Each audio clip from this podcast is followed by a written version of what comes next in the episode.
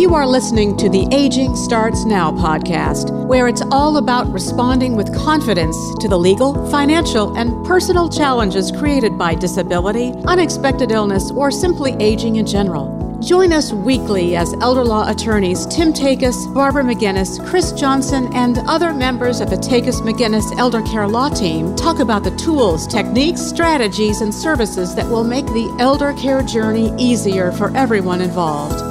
Get ready because aging starts now.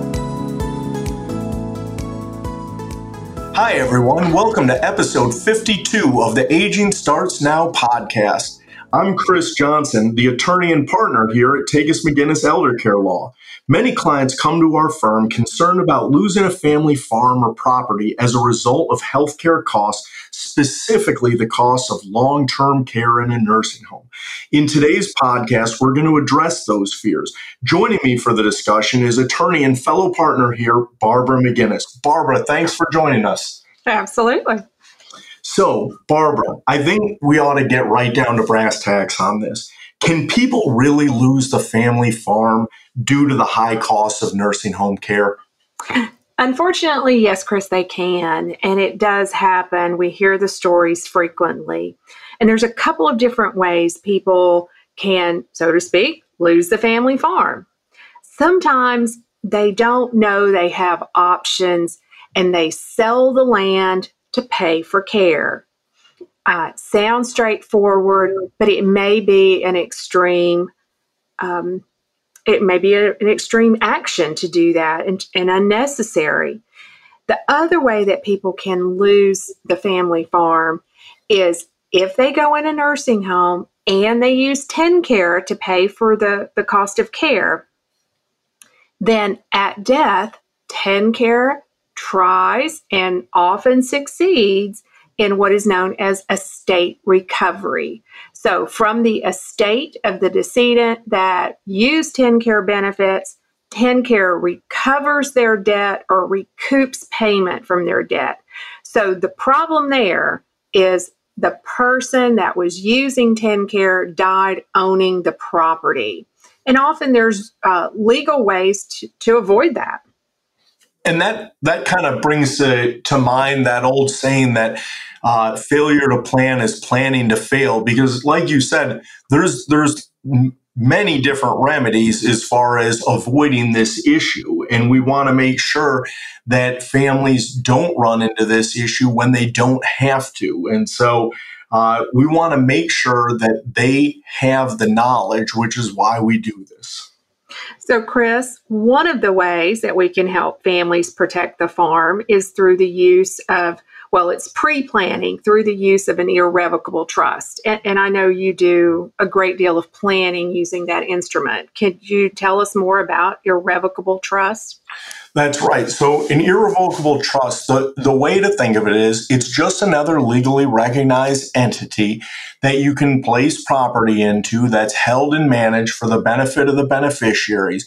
And in doing so, when it is an irrevocable trust, and I want the listeners to hear me as if that's uh, blinking in bright neon lights behind me, when it's in an irrevocable trust, what you are doing is you are making an incomplete gift and you are divesting yourself of the legal authority over the property. And what's happening is now the trustee, the person appointed to manage the trust and abide by its terms, is going to be the person in legal control of the property. And by making that incomplete gift, as you referenced earlier, the estate recovery process can recover from the estate of the decedent, of the person who's passed, who was on TennCare and needed the skilled nursing assistance. Well, if the property is no longer theirs, it will not be a part of their estate at passing. And so that irrevocable trust becomes an absolutely wonderful instrument because it's going to protect that farm from estate recovery. Now, with anything, there's always give and take on these things. And so if you're doing this planning for TennCare, TennCare has a five year look back clock. and so any gifts, what they would call transfers of assets for less than fair market value, any gifts, what we would call them, uh, they're going to penalize you. Approximately a good rough estimate rule of thumb is about $60,000 in a gift would make one year a penalty. Well, the home or the farm is obviously going to make a significant penalty.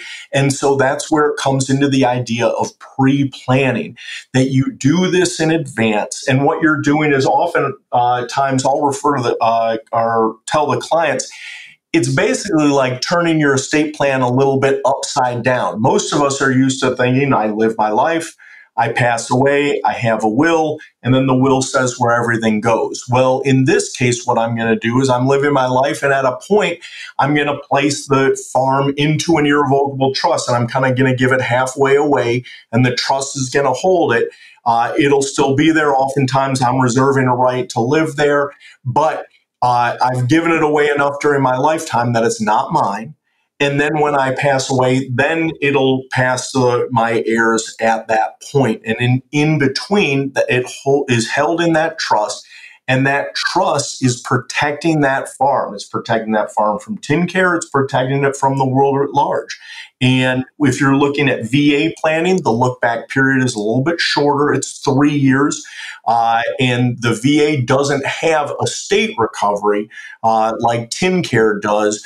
They do have gifting now with the farm. The reason I bring it up with the farm is because with, if it's just a home and it's on less than a two acre parcel of land, you can make that gift to an irrevocable trust with no problem, so long as it's properly drafted. Uh, however, if it's above two acres, then that uh, that gift, that uh, deeding it to the irrevocable trust, will incur a penalty for VA purposes. And they have a three year look back clock, so a little bit shorter, a little bit friendlier. Uh, their rules are a little bit more lenient when it comes to this planning. But that irrevocable trust is such a key instrument and a, a wonderful tool to protect this because you're protecting it for the family. And, and, oftentimes, this farm or this large tract of land, this is the most valuable asset that the family has. And they want to protect it and they want to pass it down to the next generation. And I, the most often response I get when I'm meeting with new clients, potential clients, and we're going through the plan is at some point you see, I mean, you can almost see the proverbial light bulb go off, and they'll kind of look at me and say, Chris, why, why doesn't everyone do this? And I, I shrug my shoulders, and I think Barbara would agree with me. We wish most people did. Right. Well, I think uh, I think most people, if they come up with an objection, once it's fully explained to them, if they come up with an objection to using this type of trust as a planning uh, tool, it's because they don't want to lose control. And that's an opportunity for further education because sometimes waiting too long in order to retain control everybody winds up losing control. And you lose control not just of, of, your planning opportunities but the option to protect the asset. And that, that's really it's control is really a poor excuse. Uh, would you take a minute to compare transfer of a farm or any sort of transfer of property to intended heirs and retaining a life estate to this irrevocable trust that we're talking about. Yeah. So when you are transferring it to the heirs and just doing that straight by deed, it's it's not i always say there's a tool for every job and i try and tell people there's not something that's inherently bad or inherently good. And you can look at the specific circumstances. The problem with just deeding it and uh, holding back the life estate is you're not providing any protections to it. Yes, you've reserved a right to live there, but now that property is the lifetime beneficiaries, and uh, once they once you pass away, and it's subject to uh, any other creditors, anything out there. It's uh, divisible in a family law proceeding for a divorce or anything like that. And I always talk about our, our jobs here, one of the biggest jobs we have here when we work with our clients is we're trying to mitigate their risks and we're looking at what things they're, they're worried about. And obviously, the senior community, we're always having an eye towards TennCare uh, because that's a risk. That is a, a, a threat to their wealth. And we want to make sure that they are set up in a manner that they're as protected as possible. And when you do it just via the deed, you aren't mitigating that risk. You're shifting that risk. And oftentimes you're shifting it, that risk to people who probably have more risk factors than you realize. You know, as the senior, you're you're simply worried about TennCare. You're you're probably not out and about as much. You're probably uh, not worried about or being in a car accident and having it be your fault, or you know, you're probably not worried about a divorce at this point. Uh, filing for bankruptcy. You know, uh, the seniors I think tend to be a little more financially stable because they've built their nest egg, uh, whereas the younger generation they have a lot more pitfalls in their life. And when you place it into the irrevocable trust, you're protecting it from those things as well. And so sometimes people will get a little bit of a myopic focus where they're they're just seeing uh, TennCare and they're like, listen, I want to I want to make sure I protect it from estate recovery. And what they try and do is they're they're so anxious to do that they take what what I would kind of refer to as a shortcut version. You know, I often would tell people, you know, you're making the right decision in life when you're making the harder decision and setting up an irrevocable trust and spending a little money up front and taking the time, as you said, Barbara, so very eloquently, we're all going to lose control. And accepting that fact and saying, it's okay that I'm going to lose a little bit of control now because in doing so, I'm, I'm protecting myself and my family here well into the future. Absolutely. Those are the kind of things when I have a, a, a client that come or a prospective client talk to me about, I, I want to protect my land, my farm from the nursing home. I want to give it to my kids. And I'm like, well, exactly that. You, you're just shifting from one potential risk to a, a larger pool of potential risk. Um, I do want to point out something. We are talking about a, a, very specific type of irrevocable trust, a trust that is designed to be irrevocable. That's part of the whole what makes it not yours anymore, but that it is now an incomplete gift to another legal entity. We are not talking about a revocable trust, even though both of these are instruments that could be drafted during your lifetime. A revocable trust does not get you any type of creditor protection. It does protect from probate, um, which is, of course, the legal mechanism for TennCare recovery, but no asset protection there. So that would definitely be a fail, would be a planning failure if you were trying to use a revocable trust to protect your farm from the nursing home. It may have worked years ago, but case law has, um, in, in 2012, actually changed that as a planning mechanism.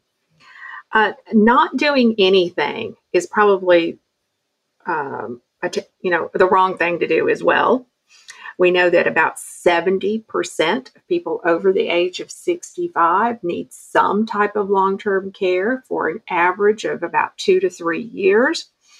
Uh, so it is a high likelihood if you want to plan and prepare yourself for long term care in other ways, such as getting long term care insurance, that's great. But just assuming that nothing is going to happen to you uh, is not a real plan. And the other thing, we were talking about this before uh, before we started this this episode.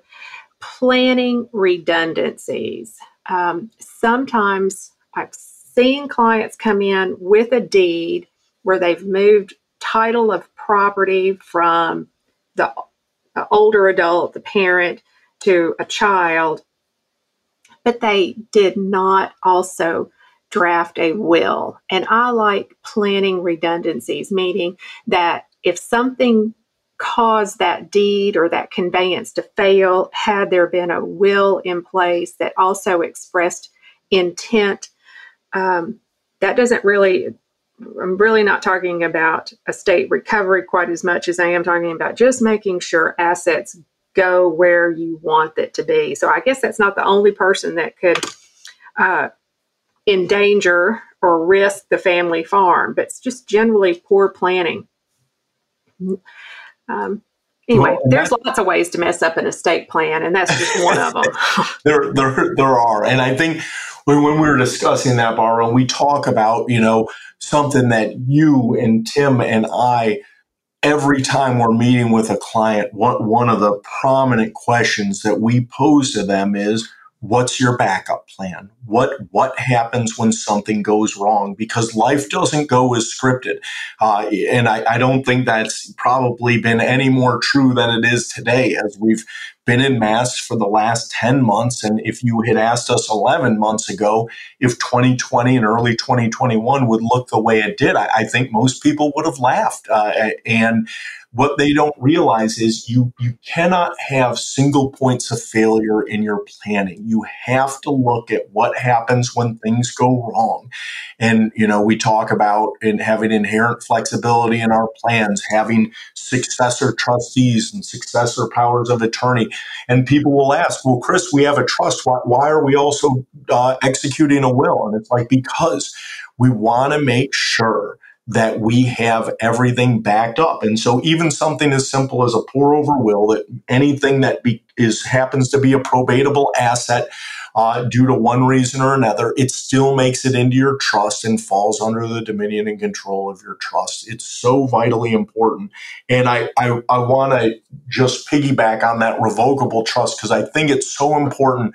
There are still people out there who think that a trust is a trust is a trust, and that once I have the home in the trust, uh, I've won. I'm, I'm protected from all life's ills and everything else. And that's simply not true. All of these uh, different uh, legal vehicles, if you will, they all serve a different purpose. And as Barbara noted, a revocable trust, we're really looking for probate avoidance, um, but it's not providing asset protection. And I can't count how many times I've had clients come in and say, Well, no, I'm good. You know, the home's in the trust and it's fine. And we ask to review the trust and take a look at the deed. And sure enough, it's in a revocable trust.